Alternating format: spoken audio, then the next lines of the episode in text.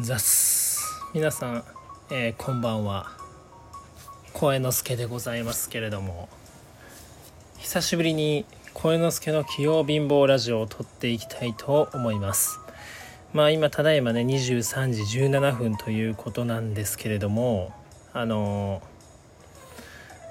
ーまあ今日は有給を使ってお休みをして、えーまあ病院に行ってきましたということでまあ結構ね午前中とかダラダラしちゃったんでねまだちょっと眠くない。明日仕事なのに眠くないからまあラジオを撮って、まあ、今日の胃カメラね今日実は胃カメラを撮ってきたんですけどその胃カメラの結果発表ね胃カメラの胃カメラの結果発表を今日はねしたいということでラジオを撮っていきたいと思います、まあ、まず前提としてまあ正月ね、ずっと体調が悪くて胃が気持ち悪いよみたいな話をましていたと。でそれがなんか食べ過ぎによるものなのか、うん、何なんだろうストレスによるものなのかなんだかよくわからない。でも食べ過ぎにしてもそんなのすぐにいつも治るし2日くらい経てばねもう完璧に治る。でもなんか胃がずっと気持ち悪い。ね。なんか精神的に来てるのではないか。でその予想通りなんかちょっと精神的にちょっと辛い気がするみたいなこう状況が今続いていたと。ただただやっぱ診察してみないことにはわからないということでまずは胃の不調をねあのまあ訴えてたんで、まあ、その内科に行って診察をする。でそこで胃カメラをやろうということになり、まあ、今日やってきたということになってます。でうんとなんていうの？精神的な面っていう部分に関してはなんだろうね。なんか疲れたみたいな。なんかなんか気張ってたんかな？いろいろみたいな。いろんなことに気使ってちょっとなんか疲れ疲れちゃったんかな、まあ、環境も今ねコロコロ変わるし研修中だからね、まあ、そういうのでいろいろなんかブルーになって、まあ、なんかいろんななんか電車に乗れないとかなんかいろいろと不安な感じ不安な感情がすごい芽生えてくるっていうね、うん、そういう状況に陥っていましたと。まあでもまあ病院にね徐々徐々にいろいろとこう行きながらあの今はいろいろ原因を探ってる状態でございますと。いうことで。まあ今日ねあのまず行ったんですよ。病院に。で胃カメラを撮るということで撮ってきました。でまあ胃カメラね僕もちろん初めての体験でまあ結構グロい話ですけどもコードをねなんかカメラをまあ鼻から入れて胃を見るみたいな感じなんですけど。まあそのまずなんか胃の消毒で「はいこれ飲んでください」って言われて渡された飲み物がまずクソまずくてね見た目はアクエリアスでアクエリアスなんて僕大好物やから「やった!」とか言ってまあ飲もうとしたんだけど一口飲んだ瞬間「おい!」みたいになったけどもう、まあ、全部一気にグイッとって言われたからもうグイッと飲んでねそうもうお医者さんにグイッとってこう言われることなんてねまあ、居酒屋じゃあるまいしねちょっとあるとは思わなかったんですけど、まあ、そこは一気にガッと飲んで「おえ!」ってなりながらも耐ええー次に鼻の消毒しますみたいな感じで、まあ、鼻の中シュッシュってこういろいろやられで鼻からねあの喉にあのカメラが当たるとそれこそ応越が出るんであのー喉に麻酔を塗るっていうので鼻から麻酔をねあのーめちゃくちゃ注入されましてでそれをまあ鼻水汚い話ですけどね鼻水吸うみたいに吸ってまあ本当飲み込んじゃってくださいみたいな。もうきついと思いながらまだ胃カメラ始まってないのに事前準備でこんなきついの？とか思いながらもうで、まあ、もうちょっともううわーってなりながらすすってでそうしたら喉の感覚とか鼻の中の感覚があるなんかなんかちょっとずつなくなってきてで実は今もなんか少し鼻の中のはすごい気持ち悪くてただでさえ普段鼻声なのに今もっとちょっと鼻声で聞き取りづらい声だと思います。すいません。ね。うん、気持ち悪いんで鼻の奥からさもう本当。でまあでもその麻酔のおかげではあの胃カメラはねこうスルスルとか通っていって。まあでもなんかやっぱ気持ち悪いよね。なんかもうぜ中にこう入ってくる感覚とかがやっぱあるから。であの鎮静剤も打ってもらったんだよね。いわゆる麻酔みたいな。で注射だったんだけどまあ、これ打ったらぼーっとしてきますからねって言われて本当に打ったらねすごいフラフラしてきてなんかポケーってこうなんか何も考えられなくなって。でふわーってこうまあ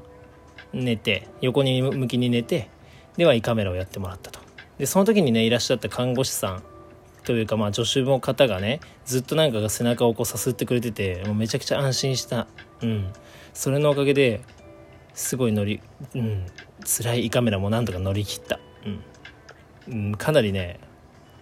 やっぱ気持ち悪い胃カメラは本当ね別にもう一回やるって言われたらもう一回やらないっていう、うん、ということで、えー、胃カメラの結果ですが今手元にこの紙を用意してあります、まあ、画像診断報告書ということで。まあねいろいろやっぱそういう胃が気持ち悪い時ってさなんかいろんなこと調べちゃってさああこういう病気だったらどうしようああいう病気だったらどうしようなんてね。まあ一時期はさストレスの方が精神面がきつい方がしんどいからなんなら胃に異常あった方がよくないとか思ったけどそんなことない。普通に健康でやりたい。やっぱ臓器は。ということで結果見ていきます。何から言ったらいいかな。うんとね何から話したらいいだろう。まず、えー、ご心配いただいた皆様。はい、えー、胃の中の異常に関しては、えー、ほぼほぼありませんと。だからもうがんとか変なポリープとかピロリ菌があるとかそういうのも全然なくてもうがんになる可能性もめちゃくちゃ低いですって言われました。で胃の中もねこれ画像見てるんですけどちょっとグロテクスです。グロテスクグロテスクですけどもあのかなり綺麗でね胃の中も。うん本当にほぼ異常ないよみたいな。で、まあ、ポリープみたいなのも見えるけどそれはもうがんになるやつじゃないから絶対大丈夫なんていうふうに言われてまずはそういうふうに安心したと。うん。ね。でまあ一応自分の胃の中の話を見た時にえー、っとね、まあ、ちょっとそのこれ読み方があんま分かんないんだけど滑脱型食道裂孔ヘルニアみたいな。うん。まあ要は綺麗な胃の形はあんましてないってことなのかな。そのなんか胃が少し変ちょっと変形してる。別にこれは結構いろんな人があるやつらしくてまあその分ちょっとその胃酸がね上に上がってきやすいみたいな。だからそれによって逆流性食道炎に軽くなってちょっと胃が荒れてる部分もあるよねっていう話はまあされました。まあでもこんなのは普段もよくあるのでだから僕多分油とかいろいろね、うん、マックの油とかね、うん、すごい苦手なんですけどそういうのがああこのためかと。そういう胃のヘルニアによるものなんだっていうのがこれこれで分かってねなんかあ面白いなと思って。だから単純にもうそのなんだろうね体質として僕は過剰な油とか、まあ、アルコールとかその辛すぎる食べ物とかそういうのは絶対避けた方がいいですみたいななんていうのある程度は避けた方がいいですみたいなことは言われました。これはまあ普段の健康の習慣としてね。でまあその辺が診断としてはあったんだけど、まあ、こういう胃カメラで基本的に大きなあのなんていうの異常が見られなかった時っていうのはもう大抵このこれですって言われてこう渡された、まあ、病名っていうと大げさですけど、まあ、病名っていうのが、まあ、機能性ディスペプシアってやつですね。胃の機能性ディスペプディス噛むね機能性ディプペプシアってやつで、まあ、そのまあ胃もたれとか胃の痛みが症状として現れますと。うん。で、まあ、内視鏡、そう、胃カメラで異常が見られないっていうのが特徴。ね。胃酸過多とか、あの、まあ、胃の運動機能がちょっと低下してしまいますよっていうものです。で、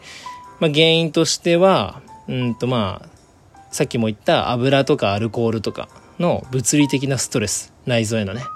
と、あとは精神的なストレスが要因になってるよと。うん。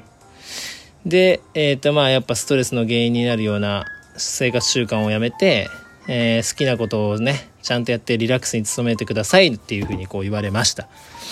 では治療として一応胃酸を抑える薬っていうのをまた渡されたんですよねでなんかその今までもうその胃酸を抑える薬飲んでたんだけどなんか全然効かないなと思ってたらそれ結構弱いやつで今回もらったのもまあちょっと強めのやつらしいんで、まあ、それを飲んでいってまあ1ヶ月間ちょっと様子見るって感じで1ヶ月後また内科行ってくる感じになりました。でまあこれで改善しなかったら、まあ、精神科な精神的なアプローチ精神科的なアプローチをえー、やってくださいみたいな感じで言われたということで、まあ、だからこのまま胃が1ヶ月間なかなかうまいこと治っていかなかったらやっぱり結局ストレスね。謎のストレス謎の不安感そういったものが影響しているっていうことが分かったのであのまあそのいろいろ分かっただけでよかった。でもやっぱりちょっと精神的なストレスが自分にはあるのかなっていうのも知れた。これでね。うん。てかそっちがやっぱ大きいのかなって思う。なんか胃酸が何て言うんだろう。薬でなんか治るようなやつというよりはやっぱストレスが結構影響してる感じはする。うん。まあだからこの辺はでもまあいろいろね家族にも相談したし兄弟にもいろいろアドバイスとかね元気づけてもらってね。うん。まあ絶対大丈夫やからみたいな。うん。今今だけやからそんな。絶対絶対どうにかなるっていうふうにもういろんな友達とかにもこうたくさん励まされてねここまで今やってこれたのでこうやって原因もねなとちょっとずつちょっとずつ分かってきたのでまあこれでなかなかダメだったらまず精神的アプローチをしていって、まあ、順番にね直していけたらななんていうふうに思っています。とりあえずはしばらくはまあ無理をせずね。うん。まあ食べ過ぎずっていうのもそうだけどまあでもある程度うん。ストレスを感じすぎないようにまあそこ、それが難しいんだけどね。うん。まあ過去に受けた強いストレスっていうのが僕はなんかトラウマみたいなのがちょっと一個あるので、まあそういったのが結構、なんだろうね、不安、不安アンテナ、不安、人間に備わっている不安なアンテナが過剰に反応してしまうっていうのがあるのかもしれないですけど、まあそういった不安っていうのはよほどね、自分が思ってることが起こらないんでね、うん、そういうのもだんだん分かってくると思うし、そういう不安のアンテナを過剰に立てなくてもいいんだって体もね、きっと気づいてくれるので、うん。徐々に徐々にまあ直していけたらっていうふうに思いますね。まあでも精神科的アプローチっていうのは普通にまあ興味があるんで、まあ1ヶ月、もうちょっと来週くらいにね、あの2月の病院の予約がスタートするということで、まあ1ヶ月待ちにはなりますけれども、まあそういうのも予約して、ちょっといろんな治療をしてね、まあ、やっぱ健康じゃないといけないからね、楽しく人生過ごしたいから、うん。とにかくすぐまた元気に戻れるように、まあ、今はだいぶ元気になりましたけど頑張って治療をねやっていきたいと思います。ということで今日は胃カメラの結果などについての報告でした。はいご心配おかけしましたけど胃は大丈夫そうです。ありがとうございました。